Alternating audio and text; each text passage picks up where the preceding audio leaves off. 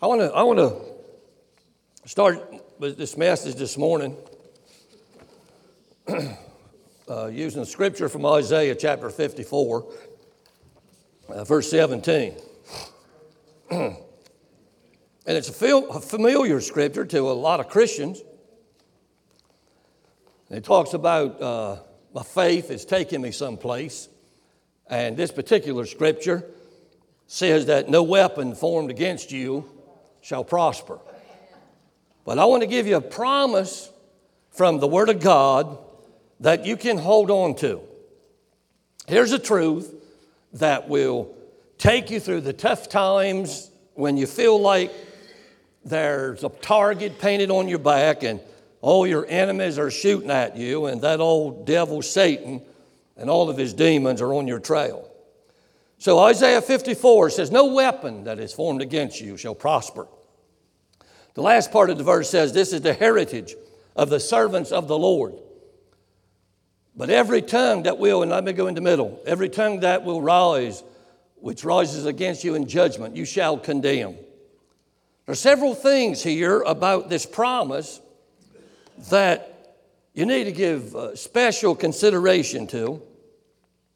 The first, the prophet said, this promise is the heritage of the servants of the Lord.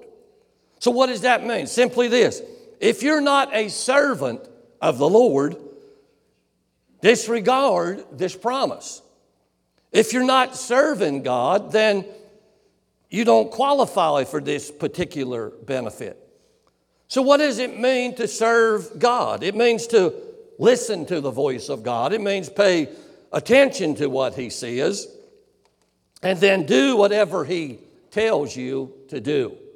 Secondly, if you're serving God, be sure you understand what the promise is. The Bible doesn't say that no weapon will be formed against you. That's not what it says.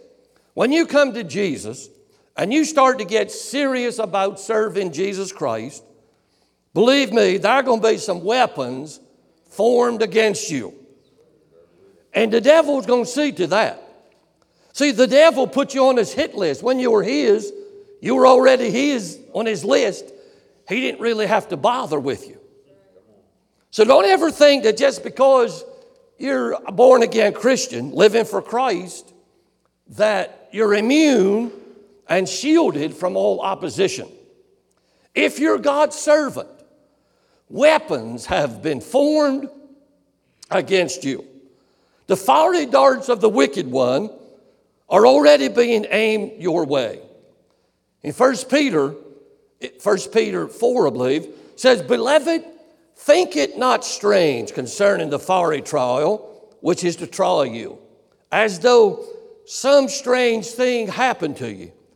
But rejoice, inasmuch as you are partakers of Christ's suffering, that when his glory shall be revealed, you may be glad also with exceeding joy. So, what does the promise in Isaiah say? No weapon formed against you shall prosper. The weapon will be formed, but it won't thrive. It won't bloom. It won't flourish because no weapon formed against you, child of God, will succeed. Oh, yeah, the devil, he's going to come at you and he's, he's going to do so in so many ways and in so many areas. He'll form a weapon of financial pressure. But because you're serving God, God will supply all your need. The devil, he'll, he'll launch the weapon of strife or unrest against your household. But God will honor your faithful service and he'll speak peace upon your family. The devil will bring sickness and disease, fear and calamities to your house, but no weapon formed against you will prosper and succeed.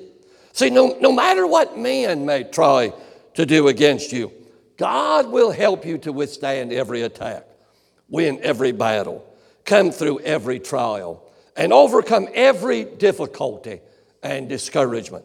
See, I know that when things start to go wrong, you have some friends who might gather around you and say, Yeah, you must be out of the will of God. Looks like you're being punished for your sins. I told you you weren't going to make it. Well, if you were right with God, surely you wouldn't be going through so much trouble. Don't believe that. That's a lie from the devil. Do you remember the accusations of Job's comforters? Even his wife. She turned on him and she said, Why don't you just curse God and die? Now, too many church members in our churches today don't understand that faith is not a vaccination that'll keep you from catching trouble ever again. See, a lot of people want to get saved and go to church for a one hour feel good service on Sunday and then the rest of the week, you know. so when that devil forms a weapon against them, a lot of times if they don't have a solid foundation, they'll begin to panic. And when trouble comes their way, they're not really ready for it. And the devil, the Bible says, has a roaring lion, comes into their backyard, seeking to devour them, and they'll have a heart attack right there. They'll throw up their hands and cry out, God, God, what's going on? Where are you? I feel so alone. Well, the first thing that comes their way seems to overwhelm them. And they might fall down and start having a pity party all by themselves. And the next thing you know, they'll, they'll quit coming to church. well, I didn't really get nothing out of that church anyway. I, I didn't like some of them people there. And they'll quit associating with people who know God, who fast and pray and study His Word, and those who could encourage them in the Lord and can testify about what God can do. But it seems like some people, for whatever reason, they throw up their hands at the first sign of opposition and they start associating with some people in the church who may be lukewarm or somewhat indifferent. But I, I ask you this morning whose servant are you? The Bible says the heritage of God's servants is this that no weapon formed against them shall prosper. So if the weapons are prospering, and if they seem like they're succeeding, what does that say?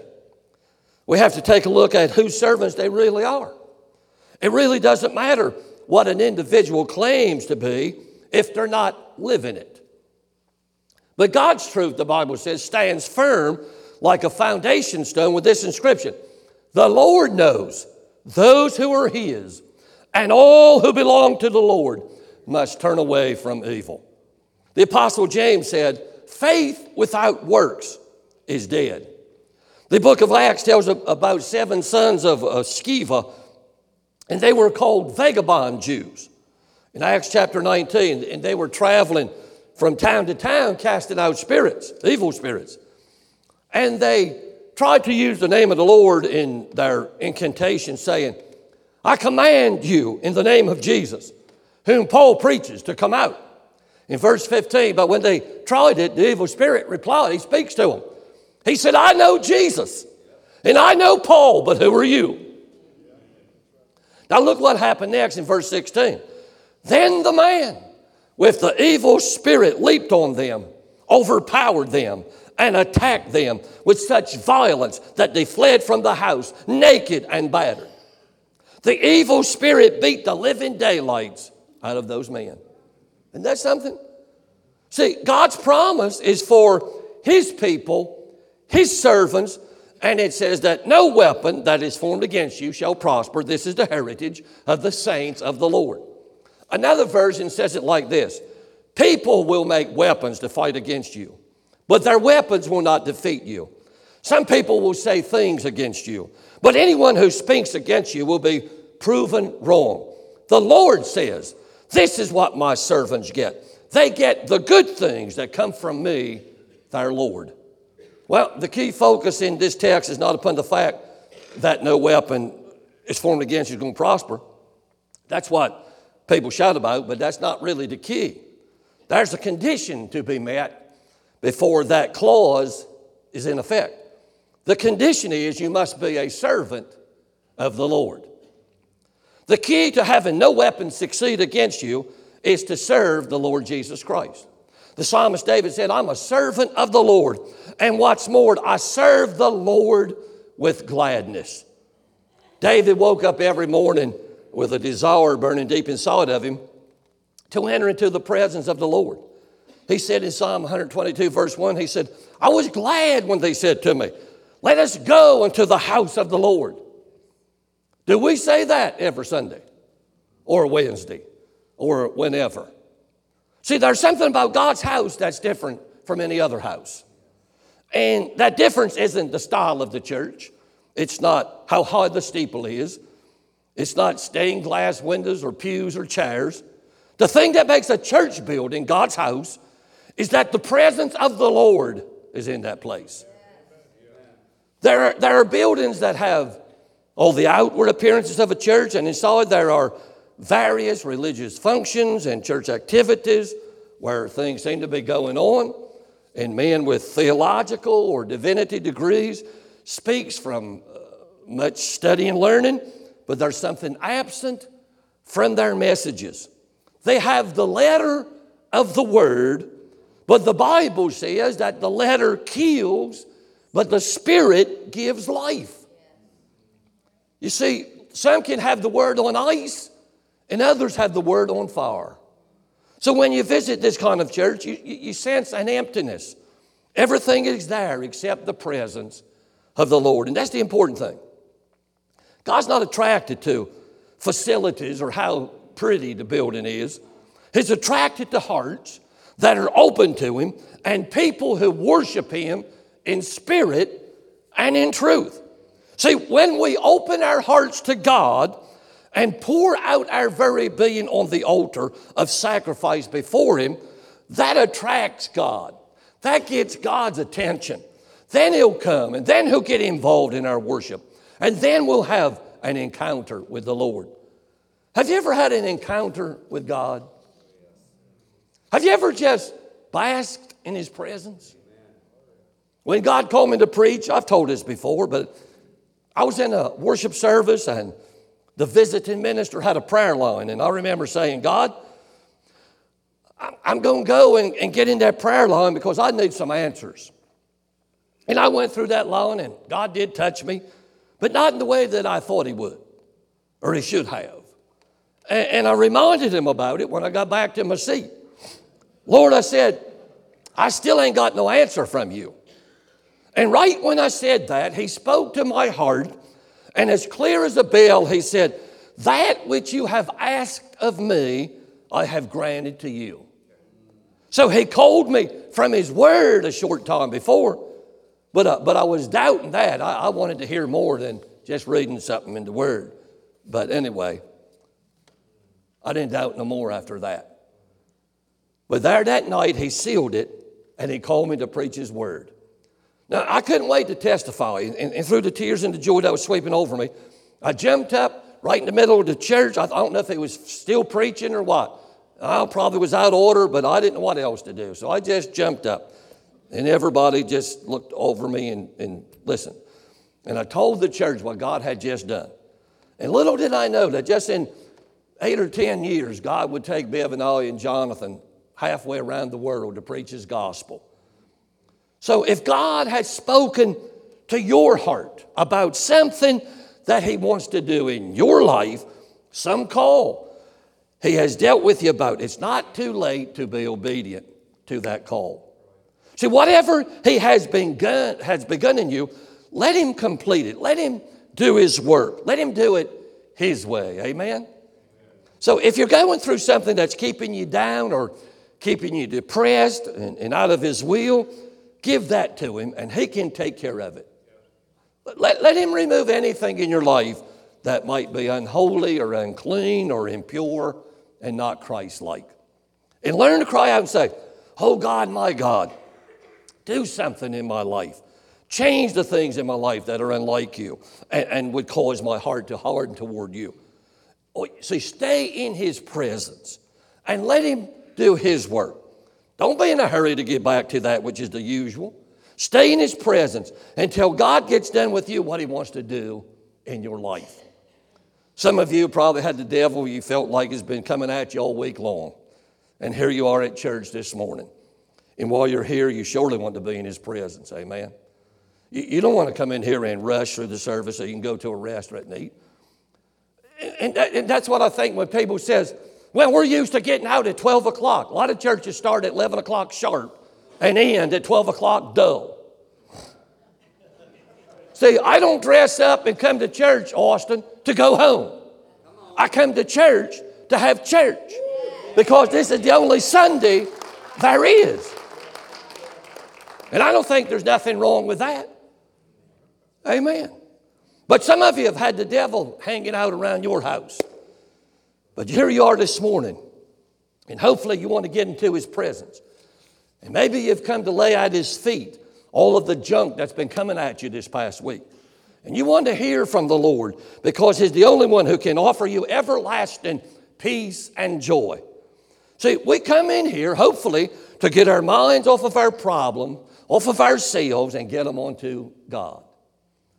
Only then can we expect heaven to open and the Spirit to come in and do His work. See, you, you get heaven to open up by walking in righteousness. And then you allow the Spirit of God to come in and fill you up with His presence, with Himself.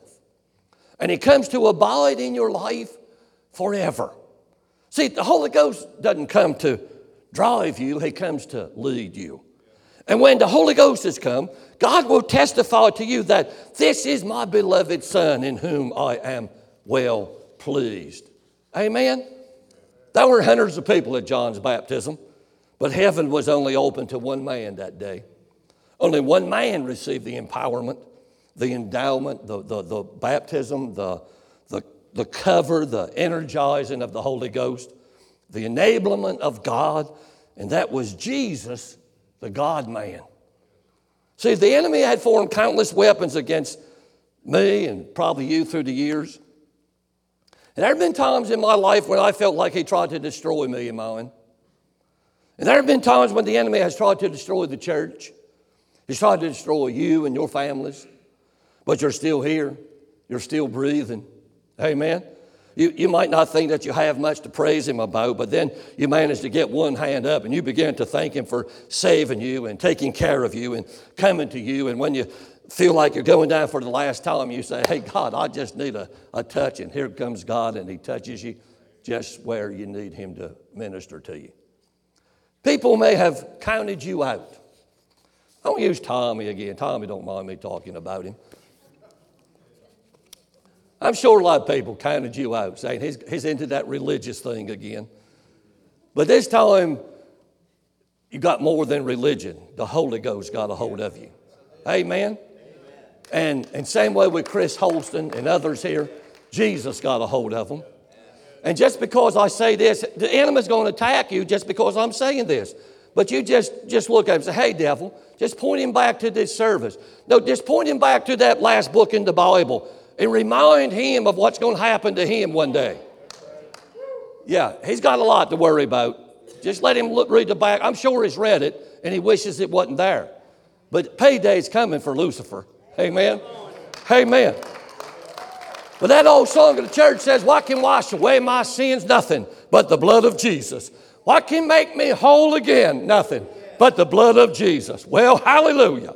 The blood of Jesus is what washes us clean. Amen. Oh, precious is the flow that makes me white as snow. No other fount I know, nothing but the blood of Jesus. So, whose report will you believe? We shall believe the report of the Lord. Why? Because we want to do God's will. We want to be His servant.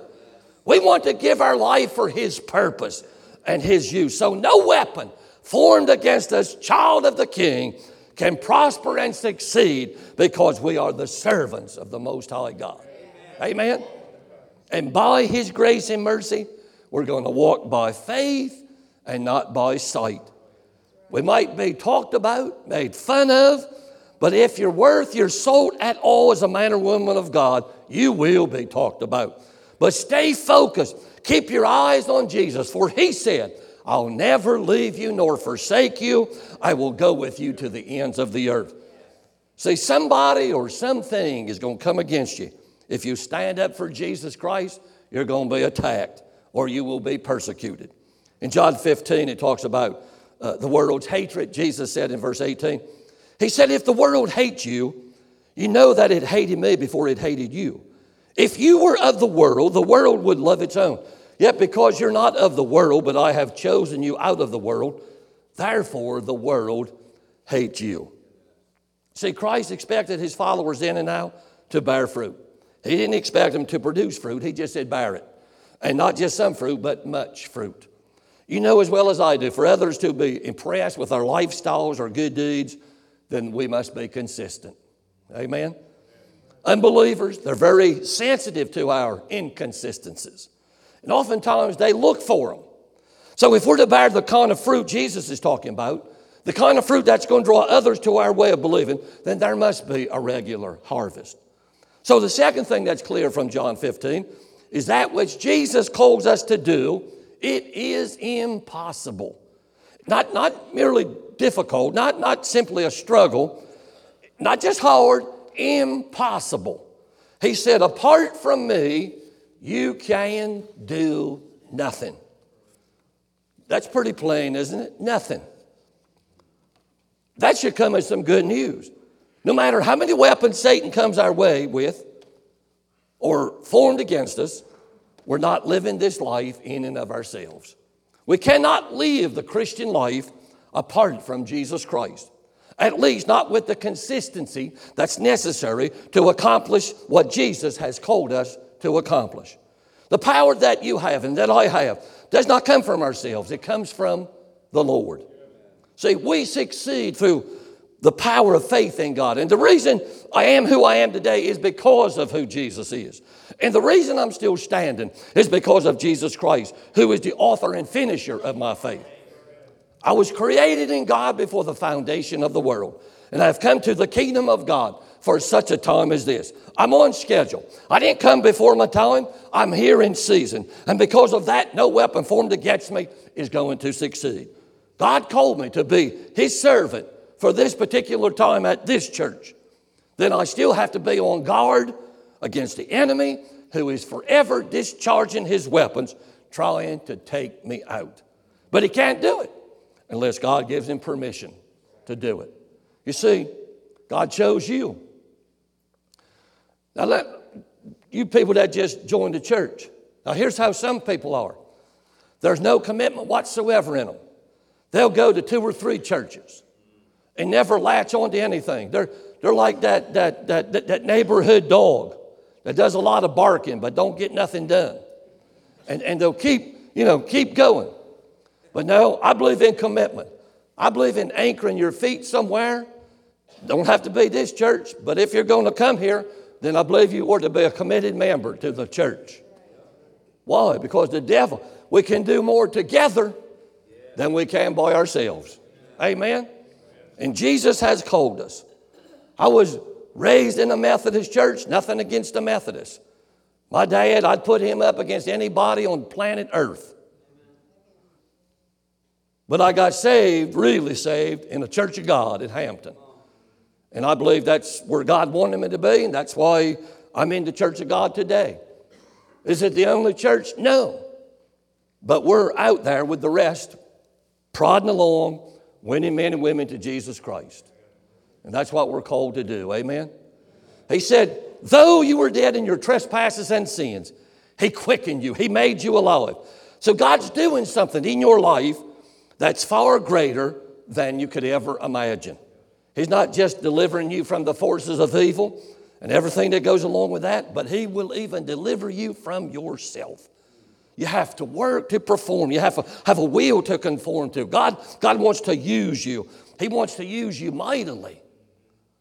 For it's God, Philippians 2.13 says, who works in you both to will and to do of his good pleasure. And God wants to overshadow you. He wants to breathe on you. He wants to anoint you. He may call some of you to preach or teach. He wants you to be a witness, his witness. He wants you to obey him in all that you do. See, God didn't save you to come to church and sit and say, Amen.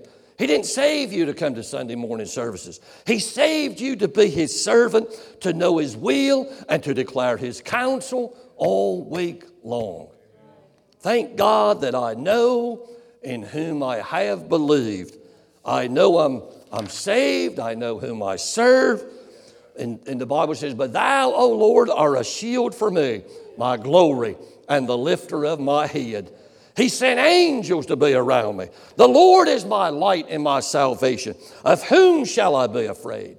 And to put it in more practical terms, if you don't learn to abide in Christ, you'll never have a life or a marriage that's characterized by love, joy, and peace.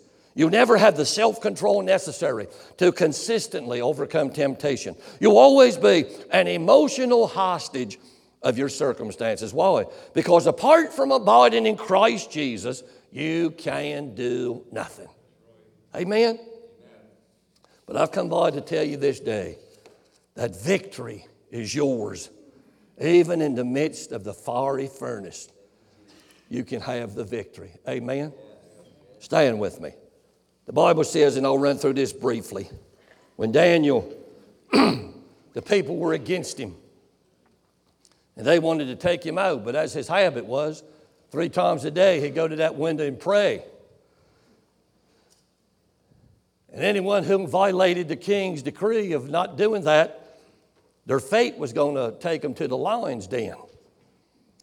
And the Persian newspapers probably ran a headline that day, and the news spread throughout the kingdom. Everybody's talking about it on the street. And Daniel, he soon heard a report. But no one could pray to, to King Jesus upon penalty of death or to Jehovah God. What did he do? He did as he always done. It says, Now when Daniel knew that the writing was signed, he went into the house, and his windows being open in his chamber toward Jerusalem, he kneeled upon his knees three times a day and prayed and gave thanks before his God as he did before. I love that. Nothing changed for Daniel. He kept on serving God. But now, you remember, I forget exactly the verse when, when the king, he hated it. He didn't want to have to put Daniel in the lion's den. And he told him, he said, Daniel, your God whom you serve continually is going to deliver you. Did you get it? He's a servant of God and he served him continually, and God would deliver him. Now, remember our text. Remember the promise no weapon formed against you shall prosper. It's the heritage of the servants of the Lord. Do you believe that promise? Can you stake your life on the faithfulness of God and the truth of His Word? I mean, do you really trust Him? I mean, do you really trust Him to do what He said He would do? It's hard to do that when you're standing at the mouth of a, of a, a den of hungry lions. And that's what Daniel did. They threw him into the pit, put a stone across the top with the king's seal on it, and walked off. Now, I, am sure they said, That's the end of old Daniel. We won't have to worry about him anymore. And they go back, the king goes back to his palace, but he can't sleep. He couldn't wait for morning. And around verse 19, it says he rose very early and went in haste to the den of lions. And when he came to the den, he cried out with a passionate voice to Daniel Daniel, servant of the living God, has your God, whom you serve continually, been able to deliver you from the lions? Or, like we would say, Daniel, can you hear me, Daniel? Are you still alive? Did your God save you from those lions? And the people I kind of think they were talking under the breath. Yeah, he's alive, all right. He's dead as a doornail. and then he heard a voice, verse 21. O King, live forever. Everybody standing around, I'm sure they were speechless.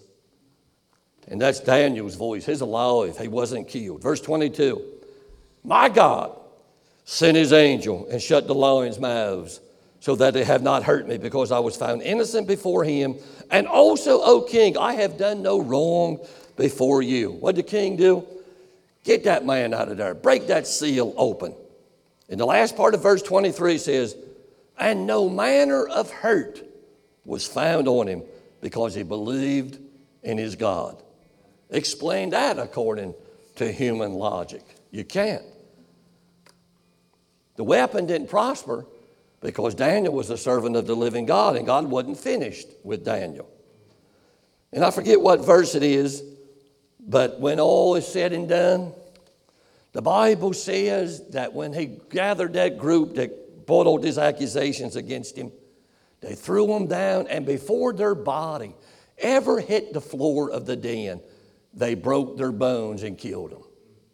I tell you, when you serve the Lord Jesus Christ, yes, you may have some bad days, you might have some hard times, you might have some grievous times, you might have some times you don't know if you're going to make it or not. But how about Shadrach, Meshach, and Abednego? Same thing. Serve the Lord continually. Would not bow down to the idol. And what happened? Did we not cast three into that fire? Who is that fourth man walking around in there with them? Amen? Well, hallelujah. All I know is, James, that when the devil comes at me like a flood, all I got to do is cry out. I might not say no more than just Jesus. Jesus. And he knows everything I'm saying when I say Jesus. He picks me up. Jesus. Lord, I, am going through this bad trial. Jesus. And that same Jesus will come to your rescue. I wouldn't trade being a Christian, Tommy, for nothing. With all of my faults and all of my shortcomings, I wouldn't trade serving Jesus for nothing. Amen? There ain't nothing like Jesus. That's why it's hard for me to understand that there's people that go to churches week in and week out, and they're just as lost as a billy goat in a hailstorm. Don't know nothing about Jesus. Their preachers don't teach about Jesus. All they can talk about sometimes is a fish fry or, or what I did here and, and look what, my gracious, just look at this country of ours. Jesus, we need your help bad. And guess what? The Bible says he's coming back, just like he said he was. You know, let me tell you this. I believe the devil said, if I can shut them up, I'll stop people from being influenced for God. But God said, Not so fast, devil. No weapon formed against my servants shall prosper. No scheme that you devise against those who are serving me will succeed. And hardships may come, and we might want to panic, but hold on to God's unchanging hand. Amen?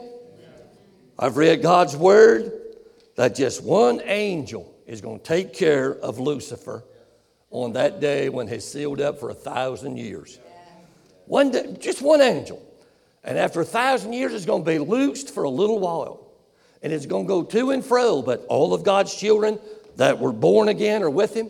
And after that, he's going to be cast into the lake of fire where the Bible says it's going to burn forever. And you know where another place it says in, in Philippians 2 and 10?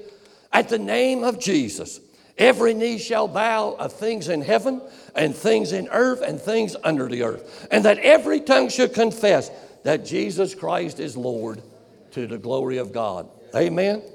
Do you know him this morning? Are you a servant of the Most High? If not, you can know him before you leave this place. Father, we thank you this morning, Lord, that your word is just that the truth. The truth. And your word set on fire will keep us, will burn out all of the dross that the enemy may try to, to come against us with. But we know, Lord, that you have come that we might have life and have it more abundantly. So, Jesus, anybody in this room that, that your Holy Spirit has dealt with and, and knocked on their heart's door, this is their day. Today is the day of salvation, not next week, not tomorrow, but today. And you're calling them. And Lord, I believe you're calling your own children to just step up a notch and say, I'm going to go all in with you, Lord, and go and witness to as many people as I possibly can. So, Father, as you hover over this congregation, touch those hearts of those that your Spirit's dealing with and minister to them, God, as only you can because we believe that we're into the closing days of history. And we would that none perish as well, that all would come to repentance. In the mighty name of Jesus. Amen. When it says every knee's going to bow, Satan's going to bow a knee. Amen. In that day. And he's about to become toast. Praise the Lord. And we do win. Amen. Would you give him praise this morning for who he is?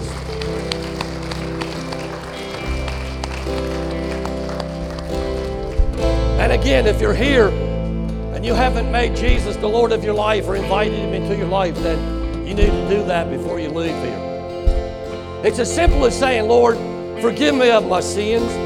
Come into my life and clean me up. I repent before you. I ask you, Lord, to just come into my life. That's as simple as it is to say it. But you've got to work on it as you allow Him to do in your life what He wants to do. And that takes a while. You didn't learn to walk in one day. It took you a while before you started walking from your crawling. That same way as a Christian. You're a baby Christian. And you can grow to a young child stage Christian. And then a young man stage Christian. And then to an old man stage Christian or woman. But all of our life we should be learning, studying, growing. Because the enemy does not give up until your heart stops then he can't do nothing else to you. But we can have the victory. How many want the victory? Amen. Victory in Jesus is ours. So, Lord Jesus, I thank you again for your amazing grace. And God, you know the hearts of everybody here. I pray, Lord, that you touch and minister and work in them as only you can. Be with our visitors as they go back home. Grant them traveling mercies. God, we thank you for who you are in Christ's name. Amen and amen. God bless you. Thank you for coming.